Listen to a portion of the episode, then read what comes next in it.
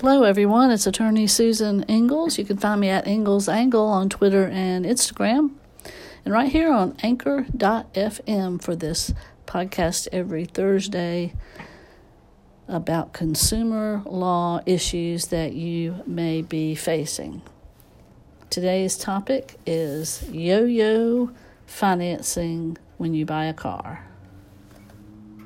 You come in here with a skull full of mush you leave thinking like a lawyer. So, welcome to Think Like a Lawyer Thursday.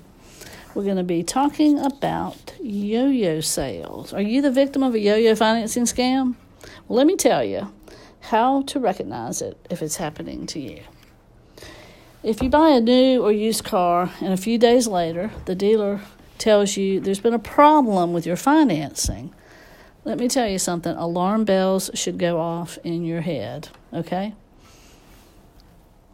You're pulled back into the dealership to like renegotiate the deal that you already made and signed for. And it's usually going to end up being at a higher interest rate and worse loan terms. Hence the term yo yo. They've sent you out there with a car that you thought was a final deal, but then they pull you back in just like a yo yo. This is a lot like something called a spot delivery. In that scenario, you drive off in a car while the dealer continues shopping for financing for you to buy the car.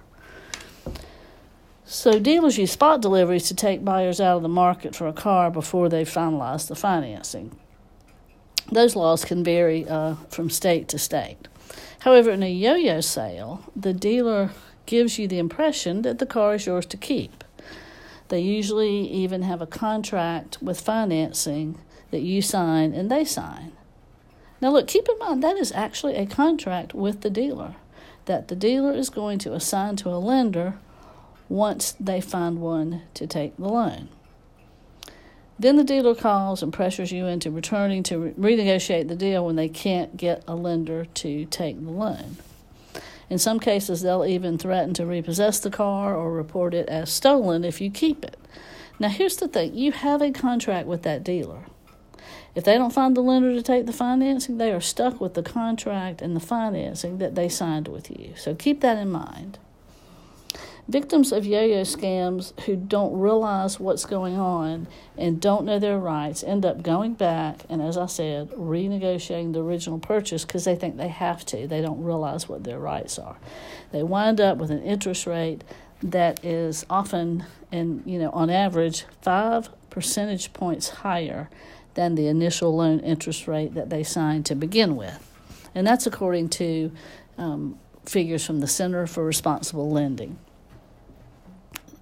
Now, the buyers um, that are victimized by this practice often are the ones who are least able to shoulder that burden of that higher interest rate, and they don't have a lot of bargaining power with which they can get a fair deal. It's a significant problem with dealerships that cater to um, lower income borrowers, um, young people, old people, minorities, recent immigrants members of the military, and so forth. People who, you know, maybe seem vulnerable or maybe seem uninformed or you know, not to know their rights. So, what can you do? What can you do to protect yourself? Well, first of all, keep in mind that because you have filled out a credit application, that dealer knows a lot about you. So, if you seem vulnerable in one of the ways I've mentioned, you could be a target. So, here's some early signs of a possible yo yo financing scheme that you ought to watch out for. The first one is when you're asked to sign a sales contract that has some of the parts in it left blank. That's a big red flag. Don't sign a contract where there's blanks that haven't been filled in. If there's not going to be anything put there, they should put NA, not applicable. Number two, it's not clear what interest rate you'll be paying when you uh, are presented with the paperwork. And, and always, of course, remember it's not just what the car payment amount will be. You should pay attention to the actual interest rate and how many years the loan will last. You know, these days they are really stretching out the number of years that you'll pay uh, on these cars to get the payment low enough for you to be able to afford it. Well, by the time you've paid for, you know, six or seven years, um, you've paid a bunch of money for that car. Um, the third thing is sometimes you are asked to sign a form that says the deal is conditional. So watch out for that because you don't really have a deal if it's conditional. And finally, uh, the dealer lets you drive away in the car without any contract at all and they say, you know, it's yours. We're done. That's the price. Your payment will be this, but you don't have any paperwork. Well, you're just leaving it totally up to them at that point. So watch out for that. And you know, just don't be a yo-yo buyer. Okay. Um, listen, yo-yo financing is actually pretty easy to avoid. First just avoid dealer financing at all if you can, if you think you might be vulnerable to this kind of thing. Uh, you know, you can go ahead and get a pre approved car loan from an independent lender like your own bank or credit union or something like that and get that before you ever even set foot on the car lot so you know you've got financing you know what a payment would be what a purchase price you know what purchase price you can afford with the loan that you've been approved for. So, and that's a great way to just avoid yo-yo financing altogether. Um, another thing, if you're buying a relatively inexpensive used car um, on a car lot, just you know wait, save up the money and just pay cash for it. Don't finance it because quite often in that situation, you're also paying way too much for the car and you're misinformed about what the value of it actually is. You should always get your own information about the value of a car that you're buying. Don't accept it from the dealer. Uh, and also, here's some things, a uh, little list of things that the Consumer Financial Protection Bureau does recommend uh, that you do to prevent yourself from becoming the victim of a yo yo sale. Um, number one, review the sales contract to ensure that you understand the terms of your deal. That's something I'm always talking about. Read the terms and conditions. It's fine print, it's a lot of pages, it takes a long time, but you really need to know what you're signing.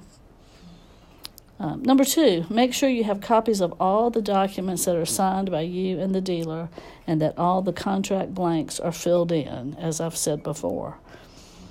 And listen, please, don't leave the papers in your car. Quite often, dealers are going to tell you to do that. Um, they'll say, uh, "Oh yeah, just keep that in the glove compartment for now, uh, the glove box, you know, whatever." So you'll have those nearby um, until you get your final uh, license plate or, or something. They always have a good reason that you should leave the papers in the car. But sometimes what happens is they'll repossess the car and your papers are in there. And then you go to a lawyer for help, and the lawyer says, Well, I need to look at the papers. So always take those papers into your home when you get out of the car. And third, the Consumer Financial Protection Bureau says verify that the loan rate is final before you take that car off of the dealer's lot. And that's really good advice. Look, don't be a victim of this. If you've just purchased a car and the dealer um, later tells you there's a problem with that financing or that you need to bring the car back and redo things, be careful. Um, first, before you go back to the dealership, review all the documents that you got from the dealer. See if you signed a form that says the sale was conditional. If you did, you can just take the car back. You know, try to just unwind the whole deal.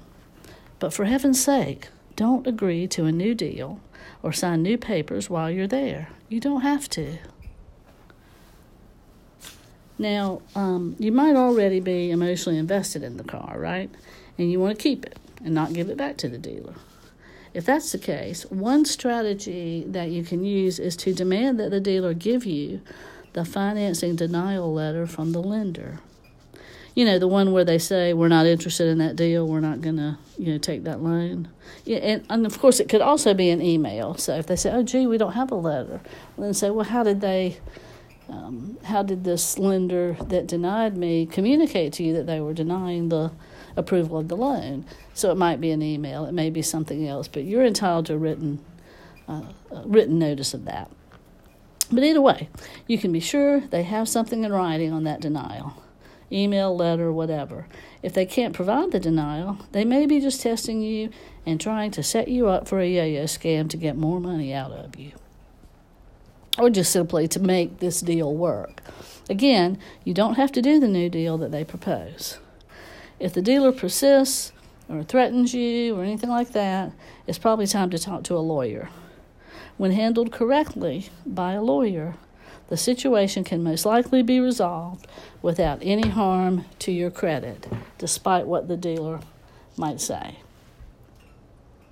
So, be careful of those yo yo sales. This has been attorney Susan Ingalls at Ingalls Angle on Twitter and Instagram, and right here on Anchor.fm with Think Like a Lawyer Thursday. You come in here with a skull full of mush, and you leave thinking like a lawyer. Thanks for tuning in, everybody.